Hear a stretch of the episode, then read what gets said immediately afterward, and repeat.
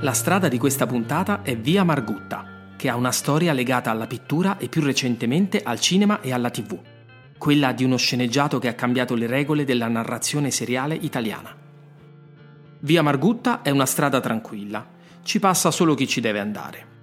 L'inizio di questo libro, che si chiama Vita d'artista di Carlo Cassola, scritto nel 1975, dipinge bene l'atmosfera di questa piccola via nel rione Campo Marzio, a due passi da Piazza di Spagna. Il romanzo racconta questa via come rappresentazione della bellezza dell'arte contrapposta alla sterilità creativa della vita impegnata politicamente. Come dire, quando si è permeati di spirito artistico, la politica non può essere fatta davvero, e viceversa. Vero o no, le storie che si sovrappongono sui San Pietrini di Via Margutta raccontano di altre realtà, altri mondi, che sembrano portare lontano dalla politica, ma ogni tanto pur sempre collegati ad essa. Perché la storia della via e di come sia diventata la strada di una banda dei pittori, o di Fellini, Guttuso, o dove Gregory Peck ospita la principessa Audrey Hepburn, inizia da un'agevolazione fiscale. Mi chiamo Andrea Orlando, sono uno scrittore. Ho lavorato come attore e sono nato a Roma. Ci sono moltissime storie che vivono nelle strade della mia città, racconti che potrebbero riempire decine di volumi e commuovere oppure ispirare. Per questo credo che ogni occasione di poterle raccontare sia preziosa, soprattutto quelle meno note. In questa serie di podcast vorrei evocarne alcune. Si tratta di storie piccole o grandi, a volte discrete, altre clamorose, però sempre degne di essere ascoltate.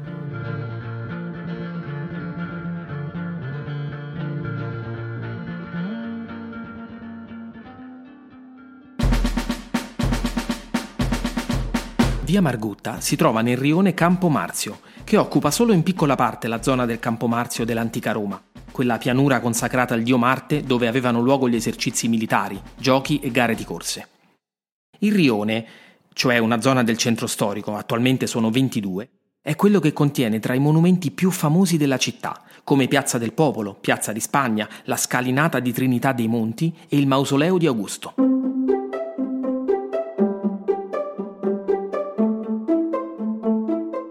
La via è alla base del Pincio, uno dei colli di Roma, ma non uno dei sette famosi.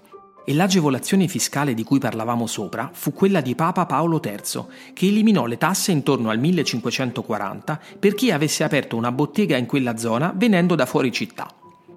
Cominciarono così ad arrivare i primi artisti, inizialmente creatori di ritratti, fontane e ringhiere, in quella che era ancora chiamata Via dei Nari, dall'omonimo casato di una famiglia che aveva nella zona case e terreni. La via era inizialmente piuttosto malfamata e si trattava più che altro del retro della più nota via del Babuino, allora chiamata Via Paolina, prima che qui venisse installata nel 1571 una fontana talmente brutta da sembrare raffigurare una scimmia, sebbene fosse un sileno, una divinità classica, e anche una delle statue parlanti a cui abbiamo accennato la puntata scorsa. Quella che diventerà via Margutta era formata da una serie di magazzini e scuderie e vi erano case di staglieri e muratori, frequentata costantemente da prostitute di bassissimo rango. A pochi passi da lì, ai piedi del muro torto, si trovava il terreno sconsacrato dove venivano seppellite, di cui abbiamo accennato nell'episodio del cimitero acattolico. Insomma, una strada piuttosto lontana dal prestigio e dal fascino odierno. Con l'arrivo dei primi artisti, la via cominciò ad assumere un aspetto meno malfamato e visto che l'esenzione dalle tasse si applicava agli stranieri, la via si popolò soprattutto di fiamminghi, tedeschi e italiani non romani. Sorsero le prime case, aumentarono le botteghe e i giardini, sostituendo le baracche, le stalle e gli orti, che diventeranno così i giardini del Pincio. Gli artisti, molto spesso pittori, trovarono in quella zona e in quella via una proficua atmosfera, lontano dal caos della città, ricca di verde e ampia, in cui l'occhio, alla ricerca dei modelli da rappresentare, spaziava su pittoreschi soggetti come contadini, mendicanti, pescatori, pellegrini, persino ladruncoli che miravano a chi entrava a Roma dalla Porta Flaminia, l'attuale Porta del Popolo. Il fascino, ancora misero anche se in via di miglioramento, attirava sempre più artigiani della creatività. Gli artisti olandesi e fiamminghi di Roma crearono anche una propria compagnia, la Banda dei pittori neerlandesi, i cui adepti si chiamavano gli uccelli della banda. I soci avevano tra i 20 e i 25 anni e il luogo di ritrovo era casa di uno di loro, Peter Van Laer, detto il bamboccio per il suo aspetto caricaturale. Siamo a cavallo tra il 500 e il 600, verso la fine del Rinascimento, e il soggiorno a Roma è una delle tappe formative dei pittori delle Fiandre, per confrontarsi con l'umanesimo e il suo studio della prospettiva e dell'anatomia, e i maestri del Rinascimento, Raffaello e Michelangelo. Il gruppo di amici e pittori era unito e solidale, soprattutto durante i frequenti arresti per rissa. Si agiva allora velocemente, testimoniando in gruppo a favore dell'imputato, cercando l'appoggio di conoscenze importanti. Ognuno di loro aveva un soprannome ed il rito di accoglienza per un nuovo membro prevedeva l'ubriacatura obbligatoria e una visita finale al mausoleo di Santa Costanza, detto sepolcro di Bacco. Qui gli artisti neofiti incidevano le loro firme sul muro ai lati del sarcofago che ancora oggi si possono intravedere.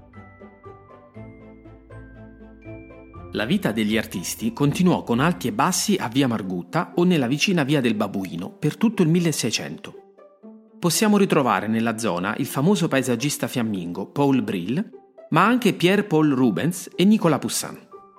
Via Margutta si chiamava ancora Via dei Nari. L'attuale nome potrebbe derivare da Maris Gutta, ovvero goccia di mare, a ricordare ironicamente quel ruscello maleodorante che scendeva dal parco dei Pinci e che praticamente era una fogna. Si dice anche che potesse derivare dal nome di un barbiere facoltoso che viveva e aveva lì la sua bottega. Ad ogni modo, dal 1600 la via diventò Margutta e la vita degli artisti continuò abbastanza turbolenta. Nel corso del Settecento, però, molti di essi si spostarono a favore di altri quartieri più eleganti e nel 1720 furono persino proibite, per motivi di ordine pubblico, le riunioni degli indisciplinati uccelli della banda.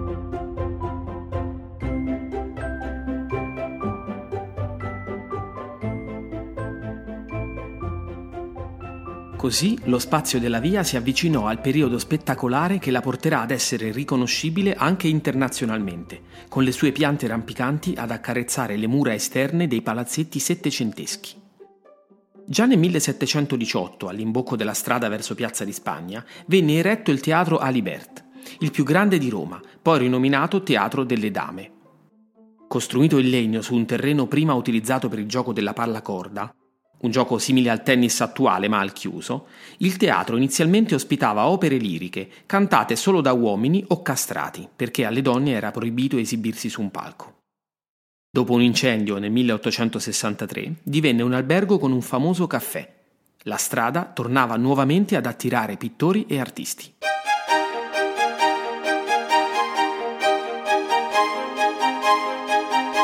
Nel 1917 arrivò Picasso Fu il suo primo viaggio in Italia e affittò uno studio presso il Circolo Artistico Internazionale di Studi Patrizi, al numero civico 53B, che dal 1858 comprendeva tre edifici per gli artisti, in un magnifico cortile. Il viaggio, che durò solo quattro mesi, fu l'occasione per intraprendere un percorso regressivo verso una pittura primordiale. Ma anche per realizzare i costumi e le scenografie del balletto Parade il nuovo spettacolo dei balletti russi sul libretto di Jean Cocteau, che doveva debuttare a Roma nell'aprile 1917, ma sarà invece presentato a Parigi a maggio.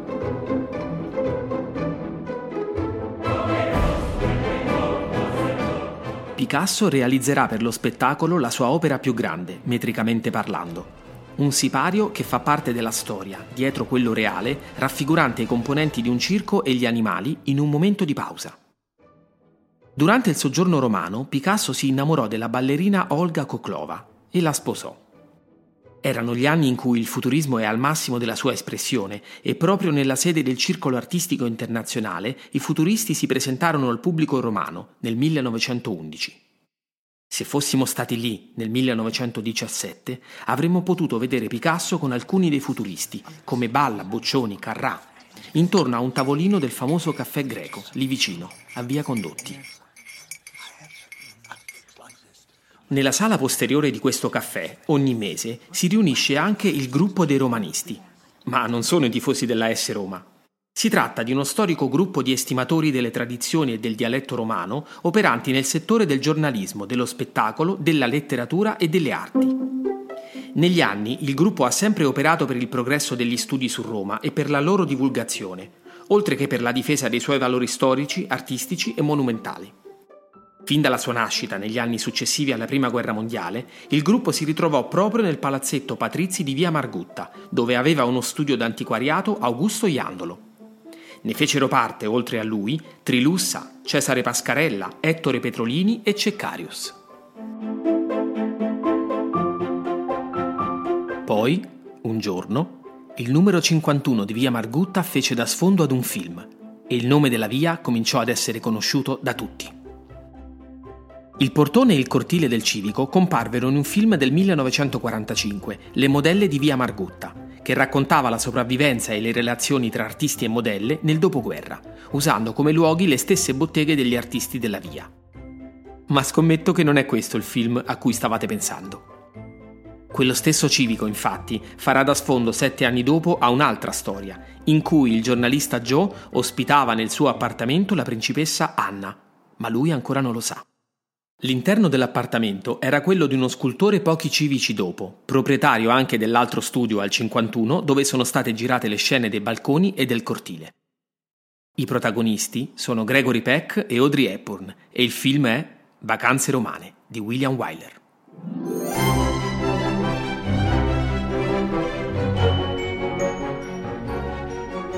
Da quel momento Via Margutta diventò un'altra protagonista del film e come tale meta di visite continue di appassionati, che oggi possono entrare nel cortile ma non oltre.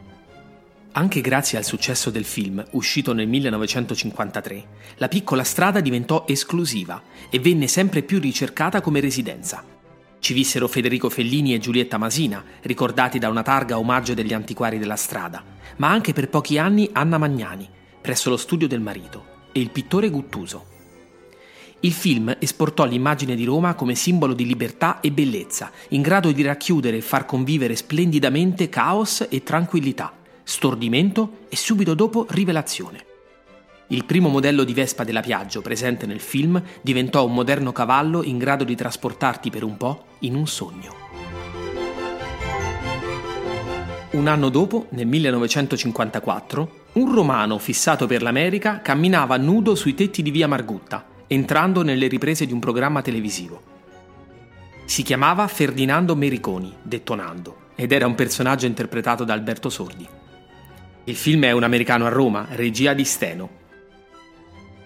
Il personaggio di Nando era già apparso nel film Un giorno in pretura, sempre di Steno, dell'anno prima, e aveva funzionato così bene che decisero di renderlo il protagonista di questo classico della commedia italiana, un'altra pellicola le cui battute sono parte del patrimonio italiano e anche mondiale. Maccarone, mai provocato? Ma io te li struggo adesso. Se ci fermassimo qui, questi esempi già tirerebbero via Margutta prepotentemente fuori dall'anonimato per renderla una celebrità quanto i personaggi reali o immaginari che l'hanno attraversata.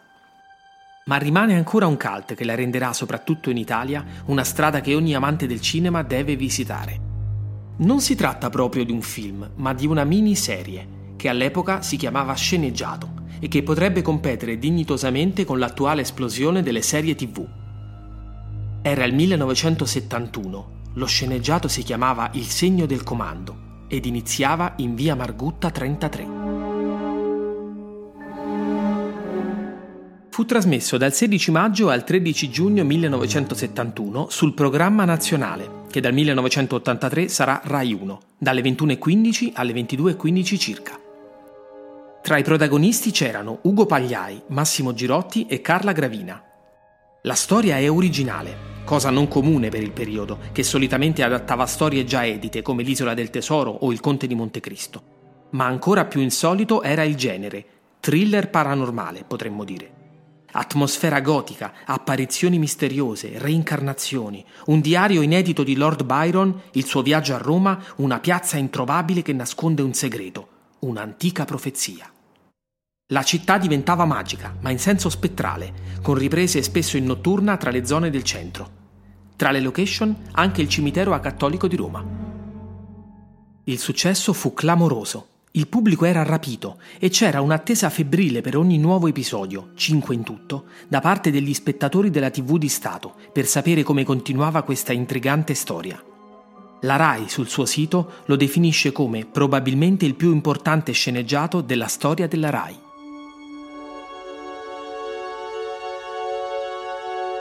Se passerete per via Margutta troverete anche una piccola fontana in marmo su base triangolare con due mascheroni ai lati, uno triste e uno allegro, che simboleggiano i due stati d'animo dei pittori. È la Fontana delle Arti del 1927 dell'architetto Pietro Lombardi, il quale realizzò anche altre fontanelle a Roma, tutte richiamanti nelle decorazioni gli stemmi dei rioni o le attività dei luoghi, come la Fontana dei Libri o la Fontana delle Anfore.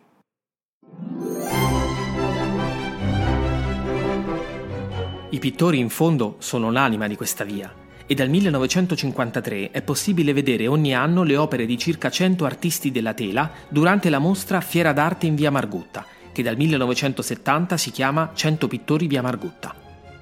Camminando si possono osservare sui cavalletti le tele degli artisti e parlare con loro per un confronto diretto e un po' fuori dal tempo, all'ombra di una storia semplicemente magica.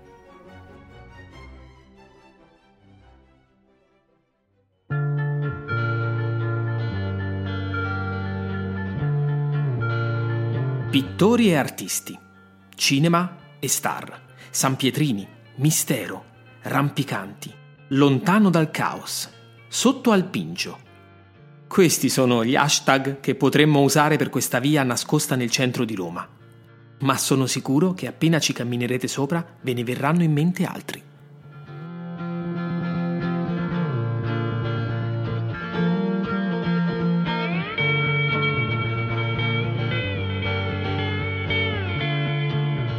Sono Andrea Orlando e vi aspetto per la prossima puntata di Strade Narranti.